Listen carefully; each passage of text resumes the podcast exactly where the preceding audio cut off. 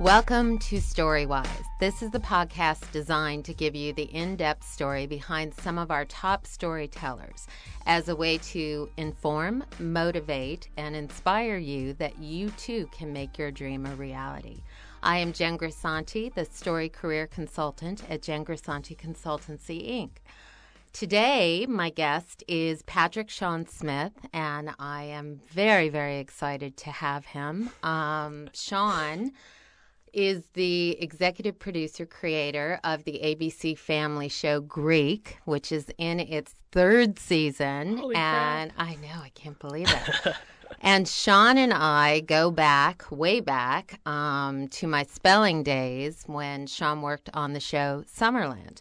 Other than Greek, Sean has worked on The Chronicle, Everwood, Summerland, Supernatural, and Wildfire.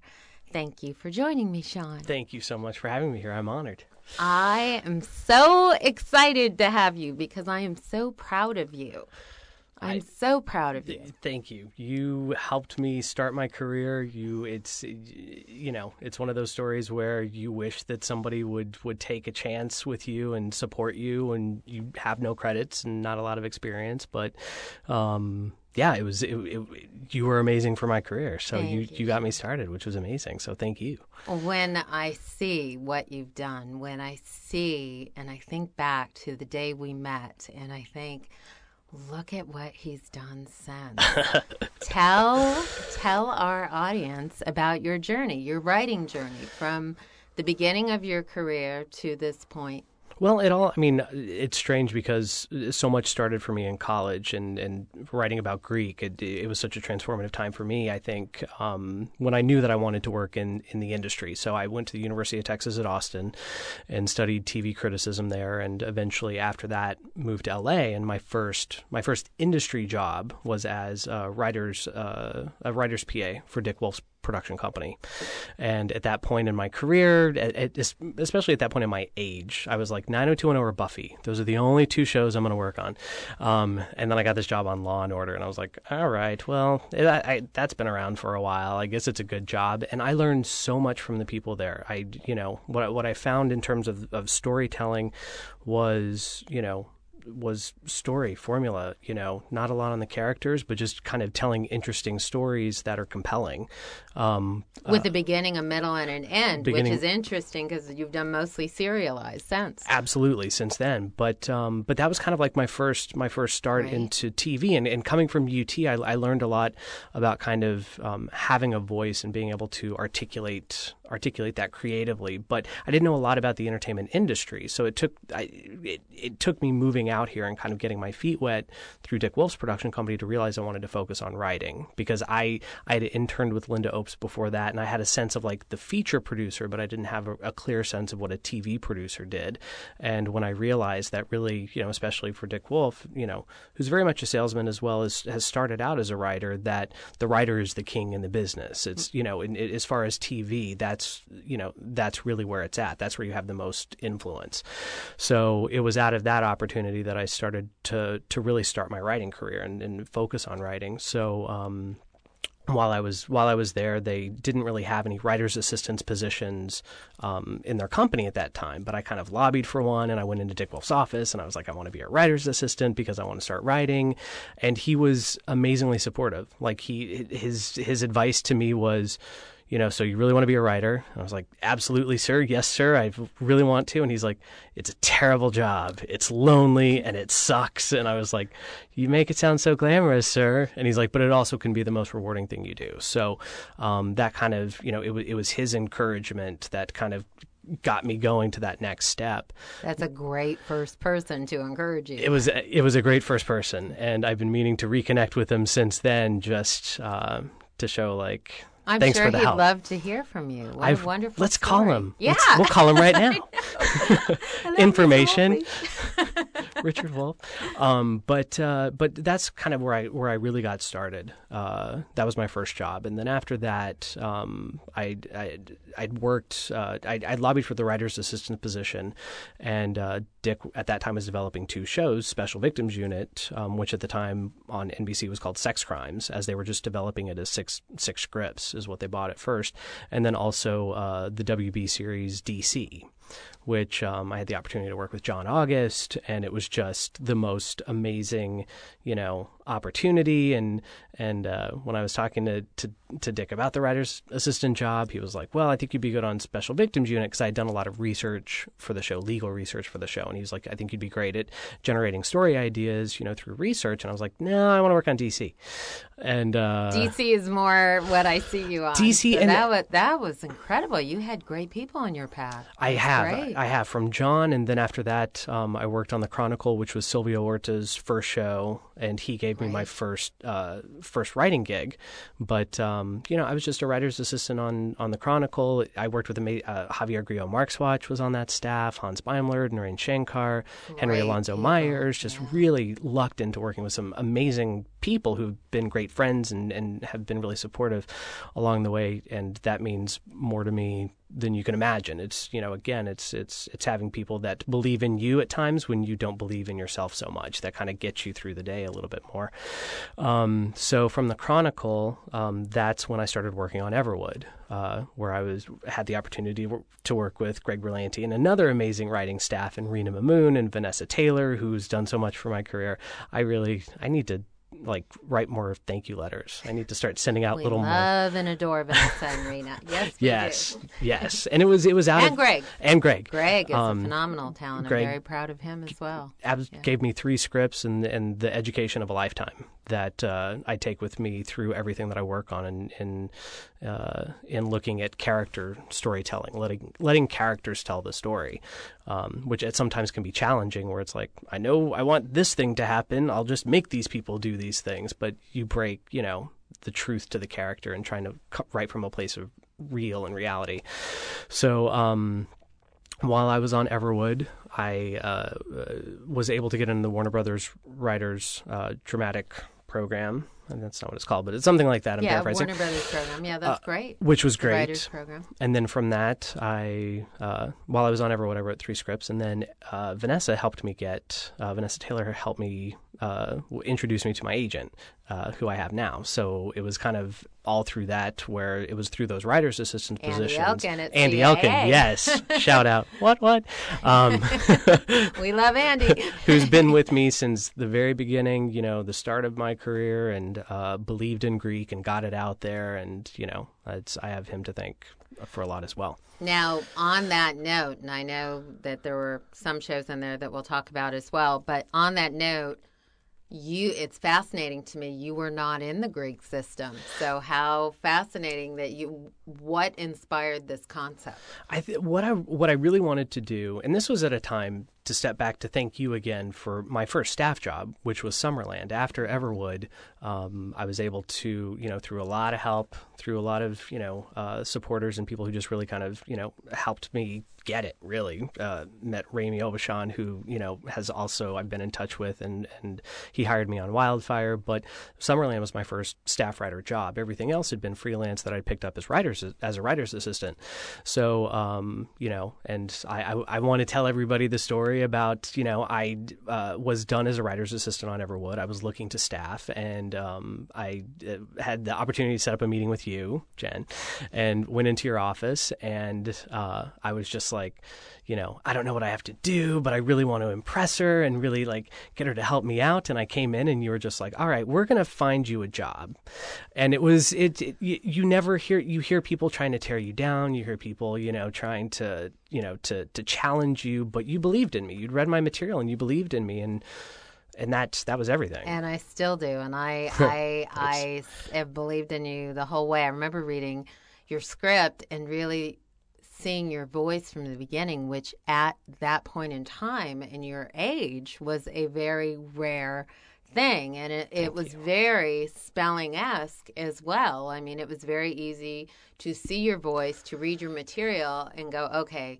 where are we going to put him and where will he land? And Rami, you know, I worked I worked very well with Andy and Rami. I mean, Andy all Andy knew my taste, so it was a a team effort and It was. and then letting Rami see, you know, what I saw in you, and then you went in the room and you nailed it.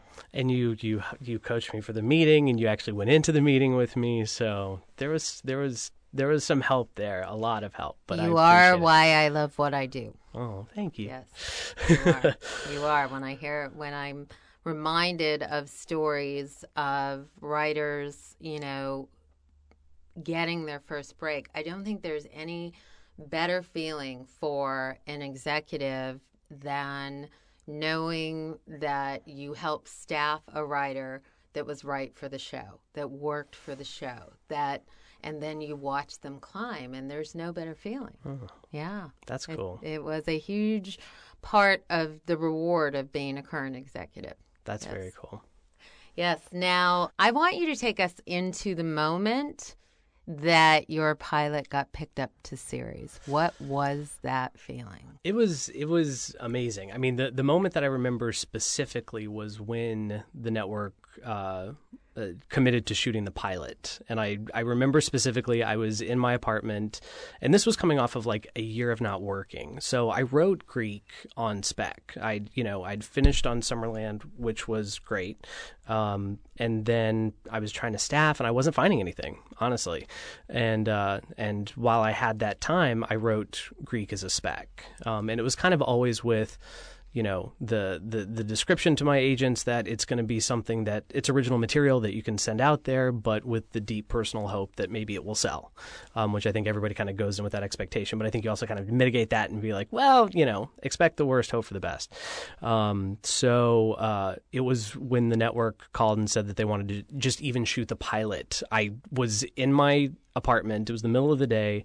I ended the phone call and I screamed and like did a dance that I, can't I I don't know where it came from. It was pure, you know, joy and just enthusiasm and then from there I just, you know, I I, I kind of was blessed with a little lack of experience to see, you know, to have I, I, I wanted Ignorance bliss. is Yes. bliss, and I kind of I wanted I, I had a feeling it would go. Like I, I, I was confident in it when I wrote it. I I kind of wanted to put more comedy in the one hour format, um, which is what they were doing for Desperate Housewives and Ugly Betty, but nothing for young adults. Which I kind of felt like I had an opportunity there that nobody had really taken yet. There was you know there was levity in the OC, there was levity in Everwood, but kind of hitting that that '80s brand comedy that was so far away from angst and just kind of like you know uh, silly you know kind of Like Ferris Bueller's Day Ferris Off. Bueller's Yeah. Day Off and anything Tom Hanks like 80s Tom Hanks Yeah. um, and anything John Hughes that there was always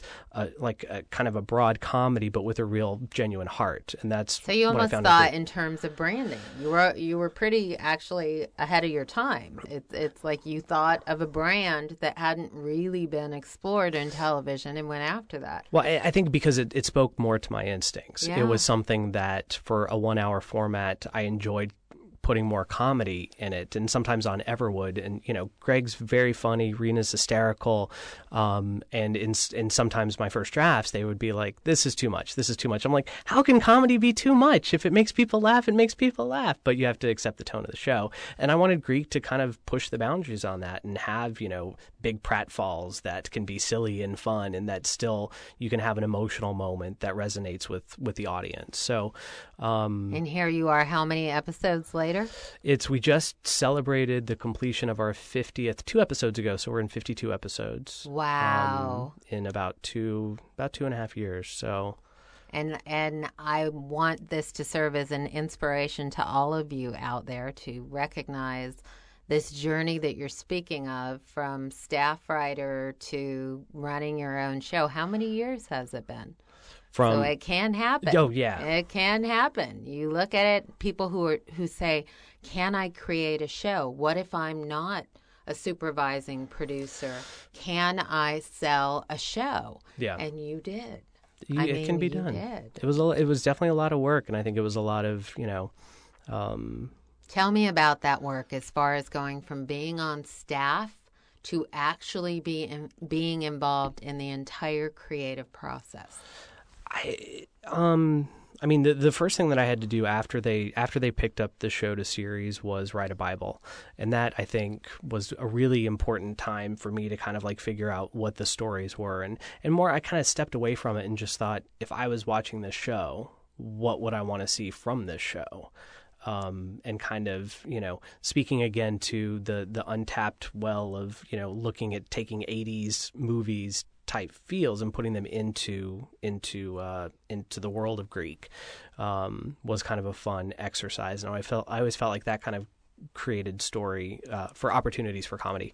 Um, but um, but uh, the beginning, it was you know I, I was very clear on what I wanted. Uh, I worked uh, with Gil Junger, who directed the pilot, who um, was great and and kind of like helping me find the tone. And I think out of the tone, that created a lot of story ideas. Um, specifically, you know. Um, between brother and sister and the love triangle um, when you were staffing, like, did you look for people who had firsthand experience of the Greek life, or did you, or the family life, or the like people when you were? What was it like for you suddenly to be on the other side of staffing?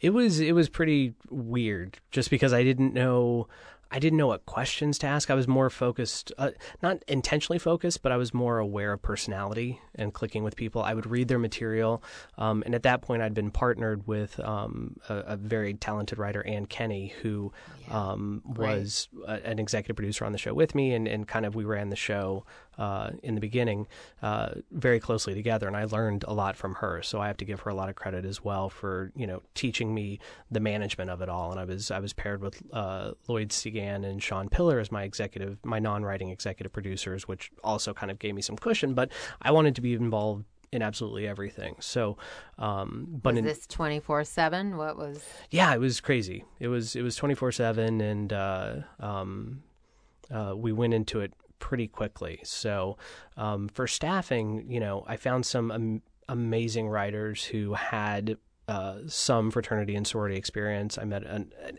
brilliant writing team who um, had already written a couple of pilots about the Greek system. So they kind of brought uh, and who are they? Uh, Amy Rardin and Jessica O'Toole, right? Um, who are just hysterical, and it had come from the feature world and really kind of found an opportunity and a voice in TV that I just see get louder and stronger, and you know every day.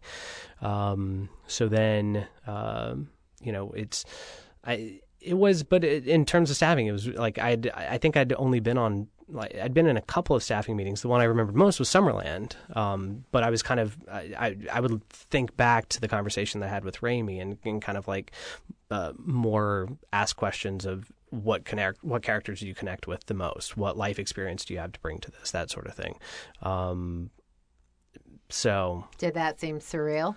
It, it did. It, go, it, it also on the other side of the couch now. It felt presumptuous and yeah. inappropriate for me, for me to be asking these questions. And I remember my first one. I, was, I think I was more nervous than the person we were actually meeting. That's um, great. And at times it turned into uh, probably more of like an interview, like a talk show. So it's like, so tell me where you're from, and how you know.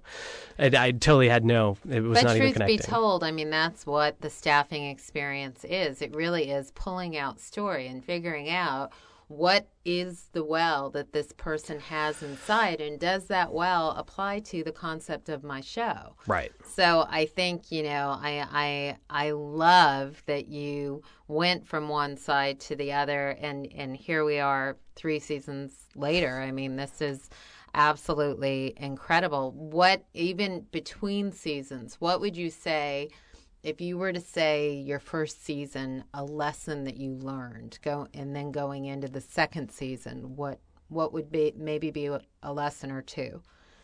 Um gosh i mean a lot of a lot i i grew as a writer a lot. I think that i'm pretty organized, so I kind of kept up with the the day to day of it with cuts and scripts and notes and such. But um, you know, one one thing that I learned a lot is is story. It's you know, when I had the opportunity at Dick Wolf's company, I I, I learned a lot then. But as I grew in, in more character based storytelling, um, the thing that I learned a lot from Anne Kenny, which I'm I'm proud of in Greek, that it has a fair amount of story. So there's action that keeps the characters going. You still have characters, you know, taking the time to grow as people, but at the same time, there's plenty of story going on, and I feel like that that was something I didn't necessarily have in the beginning, and that I feel like I've I'm still learning.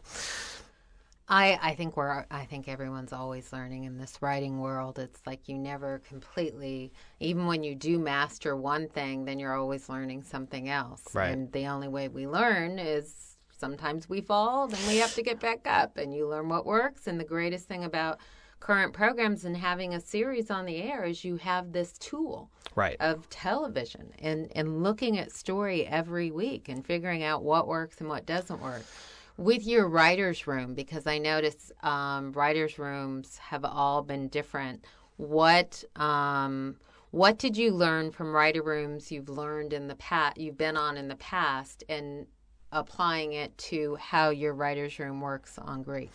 I think um, probably a, a well.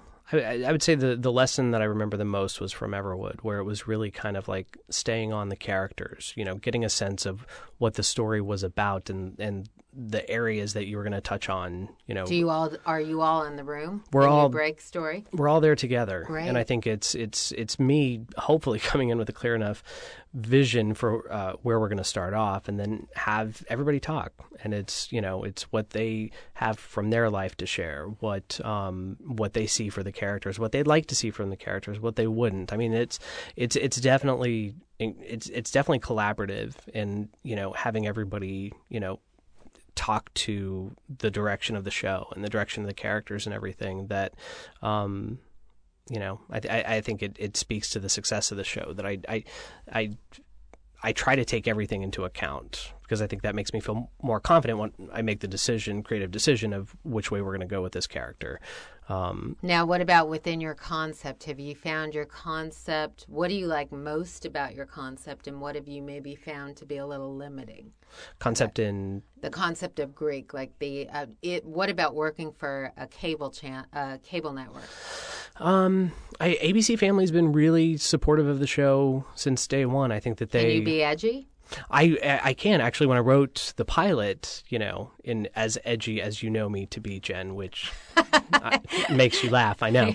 Um, PG. PG. When I wrote it, I was like, you know, I was like, I'm writing something for HBO because there was a lot of sex and there was a lot of drinking and there was a lot of drinking without consequences, which to me felt college. It, it is college and it's authentic, and that's what ABC Family wanted from the beginning. They said, we want this to be authentic. We want this to oh, be oh, a real look at this world. Um, and uh, for me, the the edge. I never wanted to do edge for the sake of edge. To me, it's it's not appealing. I it's I can't. Truth. It's truth. Want. It's yeah. truth, and it's it's never it's never salacious, but it's you know it's it's honest. So I think that that's what we try to focus on in Greek. It's never um, gratuitous. Gratuitous, yeah. yeah.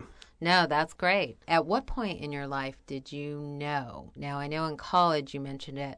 I'm always intrigued by the role that story played in childhood. Did you were there things in childhood that you remember? Oh my God, this seems amazing, and I want to do this. I want to create this. Did you have those moments? I I was always the biggest TV fan. I was you know what I call an indoor kid. I did I was not out playing. I was inside watching TV, and um, for me, I was always so aware of Aaron Spelling, so and Charlie's As Angels. I, yeah. I, how could you not be? I, I mean, know. the man was amazing, and that's yeah. where you know I, I had a, a, life goal of, of working for Aaron Spelling, and you gave me that opportunity on Summerland. That. So that was just like one of those things. I was like, awesome, I did that because that was a child a childhood thing. It that was, was, like a check, a big check off, a huge check with like a giant thick marker that I was so excited about. Um, but um, I, I, I, you know, I grew up in a small town in Texas, four thousand people. It was wow. like Friday Night Lights, totally. That was my life, and uh, you know, I, I, managed to get through high school. You know, and uh, but I but I always wanted to work in TV and film, and my parents were always supportive. Uh, so from were there, you an only child? I have an older sister. Okay, which is a lot. You know, yeah. story from life. That's a lot of Greek is is kind of me growing up as the the annoying younger brother always trying to get into his sister's world. So, oh, um, I like that. Yeah, and every time we talk about Greek in the family, my sister's like, "Yep, that's me. Yep."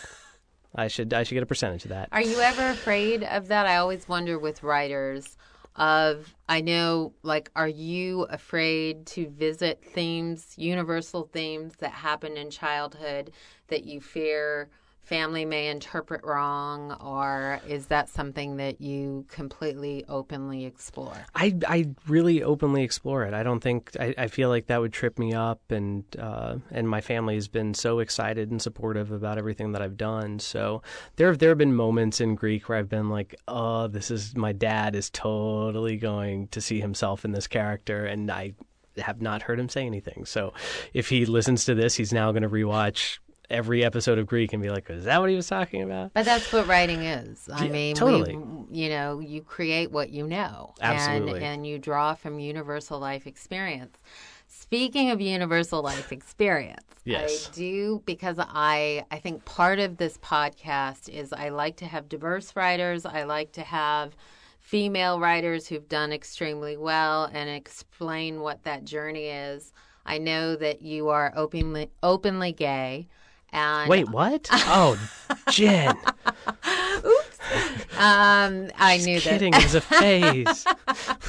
I want. I'm always fascinated by the story behind that. When you know as a child that you are different, and what that coming out process is, because quite honestly, I think it heavily goes into the universal life experience of your writing. I, I, I think it goes back to the spelling thing too. When I was a young kid, I was I knew I was gay um, in a small town, and spelling was my outlet.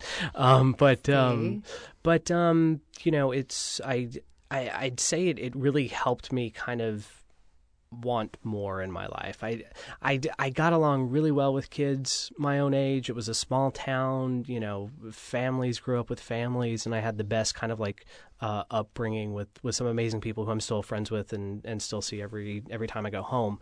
Um, but there was, I mean, there was a part of me that that always felt like there was kind of more out there. I don't know if that meant more in terms of you know. Uh, my sexual orientation and feeling because it, it, I didn't come out until I was 21, mostly because I didn't understand the lifestyle. Like I, my only window into that world through small town Texas was television. So um, I didn't understand what it meant to be gay. I would see it as kind of, you know, um, Matt from Melrose Place, which I was like, I as a gay man will not get a lot of screen time, um, or you know some of the the darker movies that I would see where it was more back alley kind of sordid stuff, and I was like, I don't want I don't want to live that kind of lifestyle. Um, and it was it wasn't until I really got to know some older, you know, uh, kind of established gay people in their lives that I felt confident enough to say, "That's it. Okay, I get it. I, I, I knew what I felt physically, but I couldn't reconcile that." You know intellectually with what exactly that would mean in my life. So i think there was there was always that that expectation that there was something more out for me. And uh, you know growing up in a small town and and being gay i didn't date a lot. And i i wanted you know i wanted relationships and i wanted personal connection. And i think that that kind of also helped me get out to LA that the the idea that there is more out there and how much more is there and I'm just going to keep going and until you know I stopped uh, to see what else is out there. But I would say that had a lot to do with kind of growing up, you know, uh, in the I mean, closet in seeing a small Matt town. on Melrose Place, I love, love the idea that, and actually, my ex husband played his gay love interest, which is very funny. Um, I had no idea. yeah. No way. Yeah, that's so funny. But it, it is an interesting thing because I love knowing that a character created by Spelling and Darren Star had an effect on a viewer to say, this is okay. Very much so. and it's more than okay. This is who I am, Right. and this is taking me out of my isolation. Right. Do you deliver the same back to your viewers through your writing? every day yeah with with the character of calvin i think it's um I, I, I- wanted to create kind of again like I was looking for the next evolution in a genre of, of comedy and drama for young people and, and I kind of wanted to find that next step for gay characters in television where he's not weighed down by angst. He's not weighed down um, by you know kind of society. And it was it was really interesting when we were breaking that episode we went to the immediate place of the dad comes to visit and the dad is down on him because he's gay. Um, but what I did you know ABC Family has a very uh, is, is very uh, interested and, and focused on the millennial uh, audience.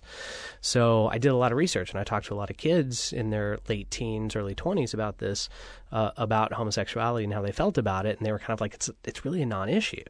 And I was like, really? Oh, it's wonderful to hear that maybe future generations are getting to a stronger place with it. I never, I mean, honestly, I never thought it could come to that as far as evolving out of you know our small society. cities, through... though, I have to imagine that it's still an issue in I'm many sure. small cities. So I think television exploring that issue, and I, I applaud you for your courage because that is a life perspective you know, and I know that is something that you have explored in your even your spec scripts going into which which is a unique life perspective. Right. So I applaud anybody who looks at what they write and says, okay, now it's not like I'm going to be branded as that type of writer, but at the same time, it is the perspective that I was brought up with and I know. Right. So I'm going to help others feel less isolated through exploring this with courage. Right. And and I think that's I, I think that is fantastic. Have you gotten not like any fan mail from people who is that something does that does that I don't know if we don't get fan mail. Do you I know, don't know if means- 90210 in Melrose, it was so funny because there was a company that handled that. And I don't think I've really heard of it on many shows since. No, I think it's so much message boards, and, Mm-hmm. and we've actually, you know, GLAAD has been a big supporter of the show. We've been nominated twice now for uh, once for best drama, once for best comedy. Um, uh, Congratulations. Thank you very much. Um, and uh, a lot of the gay publications, uh, L- LGBT publications, have supported the show wholeheartedly and have, have embraced it. And for a show about frater- uh, fraternities and sororities, it's something you'd never, you know, kind of expect. But I feel like that. Um, I, I feel like with this character, it's it's resonating in a in a way that's that's empowering people. Because What I- about the message boards? What is that like as a writer? Is that scary? it's it's scary, but I do it. It's Good. it's really like it's. Do you learn from it? I do. It's tough because you want to you want to take the good, but you don't want to take the bad. But sometimes you need to hear the bad, um, and you just kind of I think you take it and, for what you need it to be. It's it's not always. I'm not looking for praise necessarily. It's more like how are people feeling about this relationship? How are fe- people feeling about this character? Is there something to be mindful of? But I think it's it's it's really you know in a way it's it's changed television. Yeah. Because I think that I, I started to really notice it. I think in Ally McBeal, where it seemed like uh, you know uh, David E. Kelley was able to start to speak to the audience as people were talking about his show in a much faster way that had never really existed before, which I thought was really interesting. And I think the faster and the more information there is through the internet, it's you know we've had moments where we've done little shout outs to things that we read on message boards, and sometimes the message boards will say like. Oh my God! Are they talking to us right now? And I'm like, yes, we are. Oh, that's great. Yeah, but See it's- the interactivity of it all. Do you guys do webisodes? We don't do webisodes, but one thing that we do that's really interesting and, and seems to be bringing a lot of attention to the show is uh, online viewing parties, Right. which essentially you stream the episode while you're in a in almost a chat room with other viewers that come in at that time, and you can have a dialogue with people that are all over the world as you're watching the show. Oh, that's Um, fantastic. How do people do that? Uh, it's just through the abcfamily.com website Right. that you go on. And uh, originally, I think when they first launched it for Greek, I think they had an expectation of maybe four to 5,000 viewers, and they were hit with 75,000. Oh which my it crashed. It crashed the server or whatever. And Oh my gosh, that's fantastic. it's been great, and Greek has really, you know, found a life online. I, I think that when when Paul Lee, our president, went to Bob Iger after the first ten aired and said, "Can we pick this show up?" He had already pulled up iTunes, and we had eight of our 10 episodes in the top 10 on iTunes and he was like why aren't you and it was it it really spoke to you know that next wave multi-platform and, and kind of networks and studios being aware of not just you know Nielsen numbers but eh, downloads and streaming and things like you know viewing parties I mean, again, I think, you know, which is the beauty, I think, of television and film and novels and writing, period, is the idea of breaking down the walls of isolation. So I remember Totally. with Melrose how there would be huge viewing parties in 90210. So to hear it go even much further and doing it on the internet, I think that I think that's amazing. What about Twitter? Is Twitter a part of anything you it is i the network asked me to twitter so i twitter occasionally How can people find you on Twitter? i think it's uh, a greek show i don't know more than that i'm learning Right. i'm learning it as i go Oh, but it's a lot great. of fun Yeah. How about Facebook? Has Facebook been good? Facebook has been great. I mean, ABC Family is really it's you know it's a smaller network, and I think that they're looking for promotion and publicity, uh, especially for that millennial audience. And it's it's a lot online. It's it's through Facebook and Twitter that a lot of kids you know uh, correspond and, and and talk about entertainment and show favor you know. Uh, show that they're fans by joining the Facebook pages and everything. It must so. feel amazing to feel like I have a voice that is hitting multi-platforms and I am leaving a message. It's really it's really awesome. That is I'm so proud of you. And on that note, we will take a break. You're listening to Storywise with entertainment consultant Jen Grisanti. Storywise is a podcast designed to give you the story behind the people who tell stories offering you insight on what it takes to work as a writer in television and film. Hear this and other podcasts on www.jengrisanticonsultancy.com, a full service writer consultancy committed to guiding your vision. Okay, we are back with Sean Smith of Greek. Sean, as far as your writing career, if you were in thinking of writers who are just starting their careers, what advice would you give brand new writers? Um, I mean, it's I would encourage them to start writing as soon as possible. I, I, really didn't start kind of focusing on specs and stuff until later, um, probably well mid to late twenties. But I, I wish that I had taken the time in college to be more aware of of the fact that I could write specs, uh, just to kind of grow as a writer. Um, that was something that that uh, a lot of UT Austin didn't know that much about television or kind of the spec market or the industry. So I think it's it's really kind of start writing and and do write. you still write spec scripts? I haven't. I, I think the I was trying to remember the last spec script that I wrote, and I think it was I, I was starting a house, um, and it was as Greek was kind of getting attention at ABC Family, but to the credit of my agents, they were like, "Finish the house, finish the house." I was like, "It's gonna go, it's gonna go," so I didn't have to finish that house. Ah, very interesting. That was a good range for you because you had written more the young boys, so I, I think that was a good choice for you. Yeah. Spec scripts. Now, when you got your agent, do you remember how many scripts you had at that point in time? I think I'd I'd given I'd given them maybe three scripts. That's usually what I find. You one was an minimum. original. Yeah. Yeah. One was an original, and then one was, I think, a practice. So I had a procedural, and then another, um, I think, was uh, Six Feet Under. So it was. I. I remember reading your practice and your six feet under. That's what, yeah. Yeah. I remember. I'm trying to remember which one I read when we, for Summerland. I think it may have been your six feet under. I think so. Yeah, I think it was. That- uh, oh, I love Six Feet Under. Just as like Six Feet Under right now, I think um, the specs I tell people to write right now, and you tell me if you've read any of these, are um, uh, Breaking Bad, Damages, Mad Men. Um, honestly, I think a, a spec that I would love to see become big is Big Love. That's smart. I mean, You it's know? because it's there's a lot you can do with those characters in So that much. world, and in, in kind of a Six Feet Under kind of way. It's like.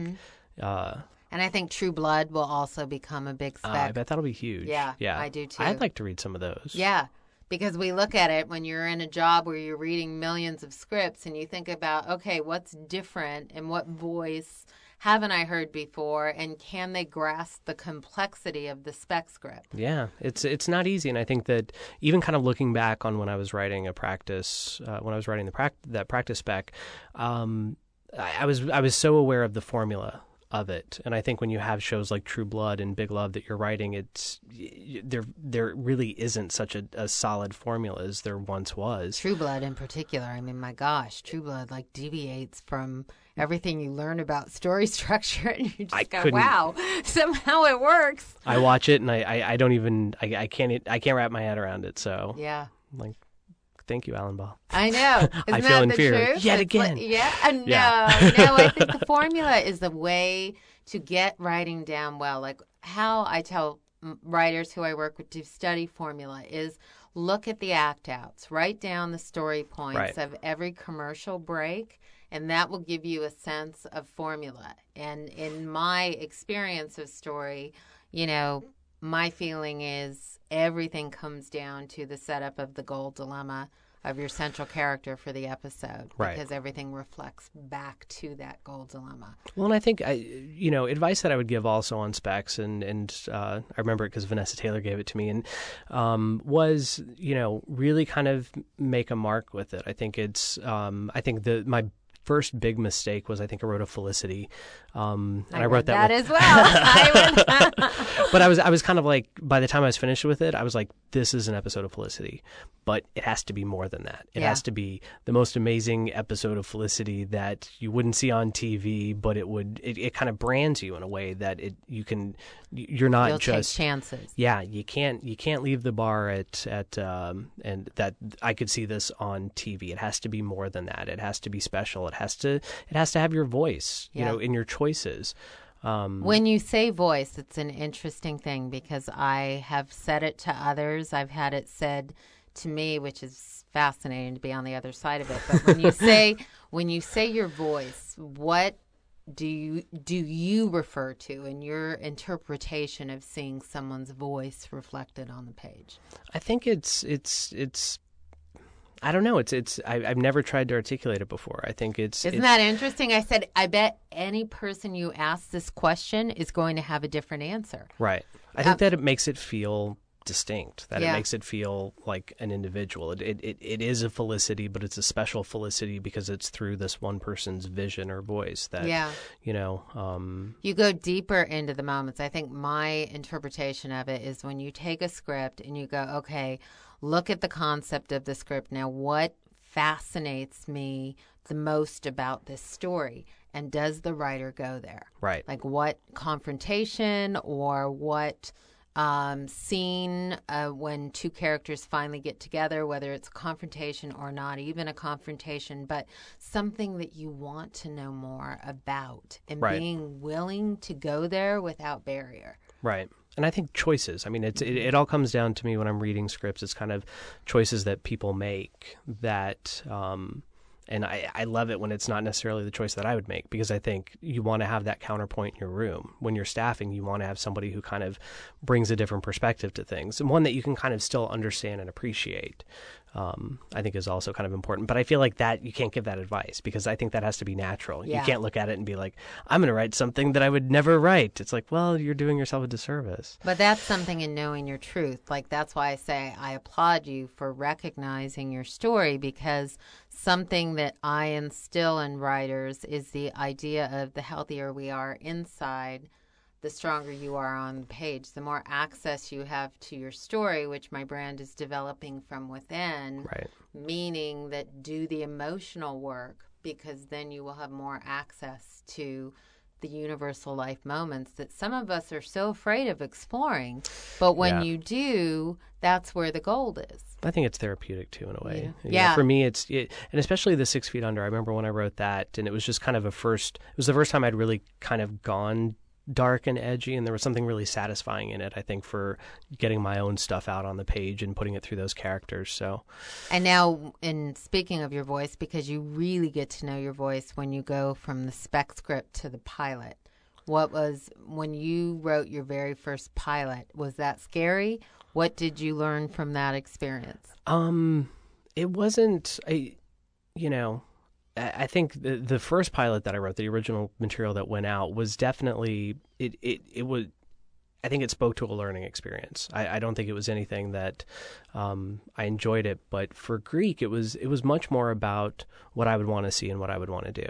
Um, in a way that I felt confident that it could relate to other people. So um, it was it was a little daunting at times, but I but I took my time doing it. Um, I took my time writing it, and I was unemployed, so I had a ton of time to write it. But um, just as far as developing it with with the characters that I wanted to see, the characters I wanted to write to, the you know the the big theme of Greek is kind of the the state. My thesis statement is what Casey tells Rusty at the end, which is you left black and white back in high school. It's shades of gray, and I felt like there was a lack of gray. Oh, I love that. That's great. well, it's it's there was a lack of gray in kind of young adult television shows. It was you know the Mm-hmm. the Walsh kids always did what was right, and everybody was always doing what was right. And in college, it, you know you don't always have to do what's you right, make mistakes. and you suffer the consequences.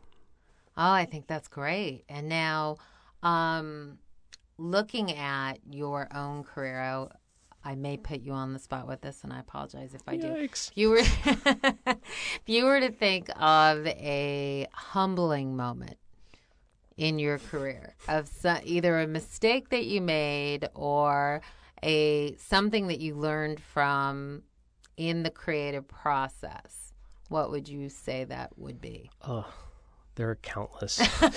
See, I love hearing that. That's honest. I mean, I think that I, you know, I, um, no, I think I think I learn every day. I, I try to keep ego out of the show, and I try to keep it out of my life. And um, I'm proud of the staff, and and and not. I I think it makes those humbling lessons a little less painful, but at the same time, you're receptive to them. So, um, no, I think that you know, I've, I'm sure I've I've been I'm yeah, it's there, there's so much more that I want to do in my career that I'm humbled by seeing what other people are doing and and that I know that there's more for me to do past that. What do you view as your strength as a writer at this point? Um I I'm a huge I love dialogue. I mean, I think that I love How did you um, learn dialogue? I just for me there's I think from comedy and just kind of growing up and you know always wanting to be the funny kid and always wanting to entertain people and you know I was always a sucker for an audience and not I was kind of I was still sort of introverted but if I had somebody one on one then um I enjoyed, you know, telling jokes, and I think that was kind of my upbringing. So I think a lot of the dialogue in Greek for me is is entertaining to find kind of the natural comedy that you can find in regular conversations, um, and that's where I like kind of keeping keeping the show grounded and real. But that's where I feel like the comedy plays at its most, where it's it, it, it it's a normal situation where people can hang out and talk, but then you can have these really kind of ridiculous things that, for me, I, I feel like I kind of wish that that was my daily life. It's my wish fulfillment to be like, you know, I wish that I constantly had this much, you know, fun and funny things happening in your world. And finding the light within the darkness. Absolutely. Yeah. Yeah. No, that that is great. Well, dialogue is something that's very hard for people to grasp. So I always say like, you know, if you go out to coffee stores, listen to other people talk, recognize people don't talk in such complete sentences figure out you know the your inner circle and how different people are and and Yeah. and you know how differently you hear people as a way to figuring out how to diversify your your characters Yeah, on a more technical level, I actually my production or my incorporation company name is Ellipses because I have a, a huge uh, habit of abusing ellipses to where it's like I'll end sentences with ellipses, but more just because I like I don't want the closure of the sentence. It's really lame and stupid, but um, but I think that you know, but it's authentic but I feel it's authentic. I feel like a lot of times it's it's it's never the way people talk totally. We don't we just don't think about those things. No, I think that's great.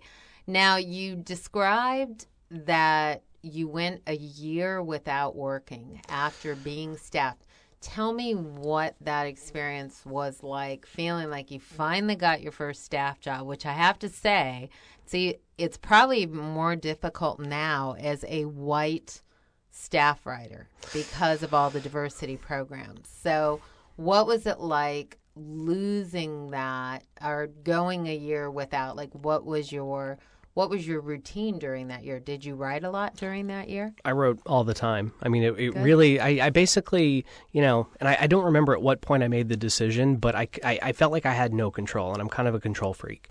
So, you know, I went one round of staffing. You know, I think Summerland ended um, right at the beginning of a staffing season. So I kind of wanted, I- wanted to get back out there. Nothing came of that. I went another year uh, without staffing, and I was just kind of like, it's, you know, I can this is either going to happen or it's not. And if I don't do everything that I possibly can to make something happen, then I'm going to leave and I'm going to regret not having tried. Um, but you have no control. It really like when you're in staffing, it's it's the hustle of calling friends and you know your agent getting you indoors where he can and uh, you know. Uh, doing is doing everything you possibly can. It's it's a it's it's a madhouse when you're when you're trying to do it. But at the end of the day, there are absolutely no guarantees. It's really a crapshoot. And on that note, it's networking. I mean, when I look at you and the group that you formed from like the Berlanti camp, I feel that was a very tight knit. So, speaking to that, like I always tell writers, try not to burn bridges and recognize anyone and everyone around you Right. will be in different places.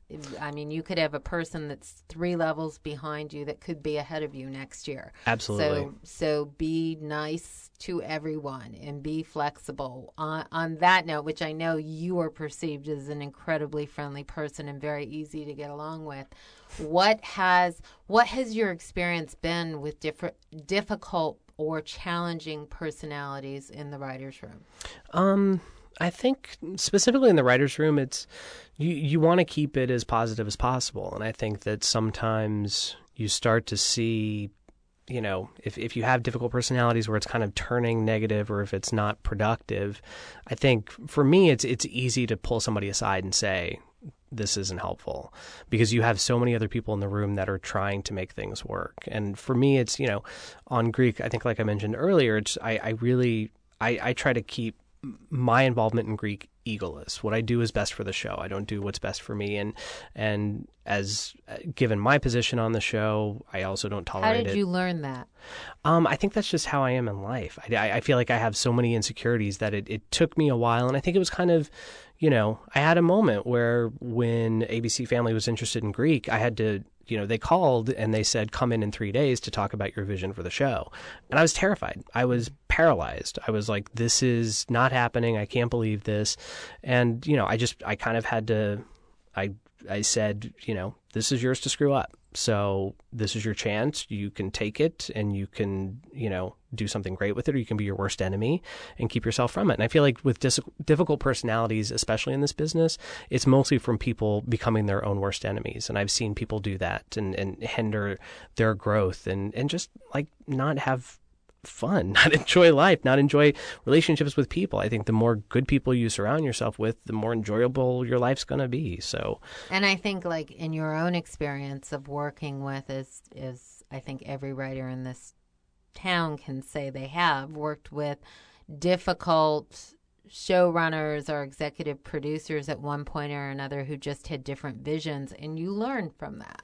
right. You learn what you want to do as a showrunner. I think very often the mistake that a lot of people make is they view what didn't work for them and they mimic it rather than learn from it and do it differently. Right. Well, I've, I've, I've you know, I've had, I've had really great experiences with amazingly talented people, and I've seen those people remain good people. So I feel like I've learned from the best, That's uh, creatively and also just personality wise and industry wise. That um, I think you just enjoy your life more as opposed to kind of being bitter. Now, with regards to your personal life during this, all of this heyday of your your rise and um, uh, your personal life has also been in a very good place. You are recently married. Yes, uh, last October 25th uh, on the island of Maui, um, but also in our living room for the state of California, which we got in just under the wire to uh, Carter Covington. How exciting! Just under the wire. Um, Just under the wire. We had a, a mobile service come to our house on the 28th, and the election was shortly thereafter and, and didn't go the way we wanted it to, but we're, uh, you know, a chosen few who lucked out time wise, unfortunately. Has that bonded you with other couples who maybe got in under the wire as well, or has it? What has that done? Like I, I have wondered that as far as how the community feels about that, because that's got to bring about a lot of angst. It's tough. I mean, I was talking to this executive about it the other day, and I, I equated it to uh, I feel like we're on Battlestar, where they have like there's eighteen thousand. I feel like we're part of a select eighteen thousand, but I think there's a lot of guilt. I think a unique experience. it's unique, but it's also you know I, I say we lucked out because we managed to you know meet and fall in love all before a certain date, which just really seems unfair. So um, what is your story to meeting one another? it actually, well, it's funny because it's a little bit tied to Greek at the same time, but it was kind of, you know, I was going through about a year, a year and a half of not working and not really dating. And my mom, who I don't think will mind telling me this story, but I don't think she really knows, you know, how to uh, use a computer or internet. But um, I think there are many moms who she, she will. She'll find it though. Um, but uh, you know, I hadn't dated, and she was. You know, she always assumed when I when I came out, it was a little bit rough for them because they didn't really know what it meant. I mean, they knew what it meant, but uh, you know, in terms of you know how this was going to affect their lives, I think it meant no grandbabies. So my mom got really aggressive. Um, she's since come around and is you know in love with Carter and calls her calls him her, her son, and just really touching. Um, but I was I was I was not dating. I was not working. So my mom, who wants me to move back to Texas, was basically saying, you know, well, the writing's not working, and you're not really dating. Should you go back to girls? And I'm like, no. so um, I had heard Carter's name mentioned through mutual friends. Um, he had had. Uh, uh, uh, friendships through Michael Green, who was on um, Everwood at the time, and then also through mutual friends of Vanessa Taylor, where she comes into my life again, um, where uh, and everybody said you guys should meet, and this went on for like maybe three years, and eventually at that point in my life where I wasn't working, I wasn't dating anyone, I I did what I thought was like insanely aggressive, and I sent him, a, and this was on Friendster, so it dates it as well, but I sent him a Friendster message, and I said we should get coffee. Um, and we hung out as friends. He didn't realize that I was really kind of like hitting on him and asking him out. Uh, but um, after that third week, it took off, and and it was pretty great. And it was he had also, in terms of like you know the industry, he had. He is succeeding now as well. He's succeeding and also at ABC Family. Right. He had uh, written a, a pilot just out of the Warner Brothers Comedy Workshop program uh, called Just a Phase. That was the first, one of the first original uh, pilots that ABC Family shot when they were getting in the business of original programming. So even after all that, the the same week I met Carter was the same week I got a call from uh, my agent saying that ABC Family was interested. So it was this whole kind of like small world, you know, just kind of everything happening at once. And uh, a, a couple months into my relationship with ABC Family and into my relationship with Carter, one of the executives uh, pulled me aside and was like, I don't know if you're dating anyone right now, but there's a guy, Carter Covington. I'm like, we're celebrating our four month anniversary. Um, oh, that's great. but it was great, and he uh, just finished uh, ten episodes of Ten Things I Hate About You, and he's waiting to hear about that. So, um, and we also worked together on Greek, so we've kind of experienced a lot, you know, through our relationship and and that connection to the industry, which has you know been good and been bad at times, but you know, it's I think it's been a great test. But you're on the, you're on the tidal wave now. You're at, you're at the tip. yes. On that note, um, looking at your personal and your professional life being at such a high peak, dare I say, if you ever go through the experience of not working again, how did you? What did you learn from your first experience of being on the the height? Uh, at that moment, that was your height, and now your height is even higher.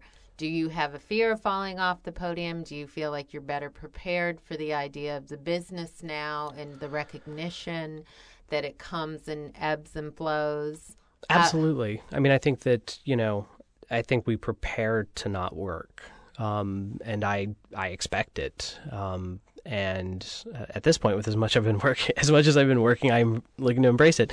But um, I, for me, it's when when it was pretty dark when I wasn't working, I kind of committed to the idea that of of a second career that I wanted. That I I grew to not grew to love. I, I I appreciate it as much as what I'm doing now. So I kind of feel like, you know, I want to do this for as long as I can, and until I until I'm not able to do it anymore, when it becomes not fun or I just don't have the passion for it, then I do have the other thing that I kind of am ready for. Which I think it it, it it's not ideal. It's not what I want to do. I want to continue and I want to do more and more and more right now. But um, it, it gives you a little bit of comfort. It takes a little bit of the pressure off to know that there's something else out there. You know? Well, I think in a time where security has been removed from most people's lives in in this town and in this world with this economy, I think you're you're having to adjust to the idea of a plan B is definitely something that is on the forefront of many people's minds. Right. So, you know, but I obviously you are at the pinnacle and and hopefully just going to keep going up because we we love to hear your voice Thank and you. I am so so proud of you to see what you've done success wise and in professional life and in personal life. And on that note, I want to thank you for joining us. It's been a pleasure. I'm, I am out with Sean Smith, uh, creator, executive producer of Greek. Thank you so much for joining me. Thank you very much. You've been listening to Storywise with Jen Grisanti. If you're looking to get to the next step in your career and need a guide who has been there and knows what it takes, go to www.jengrisanticonsultancy.com. On the website, you can also find the latest on writing programs, feature film festivals, and other writing competitions. Storywise is produced by Joel Metzger and Hot House Bruiser Productions.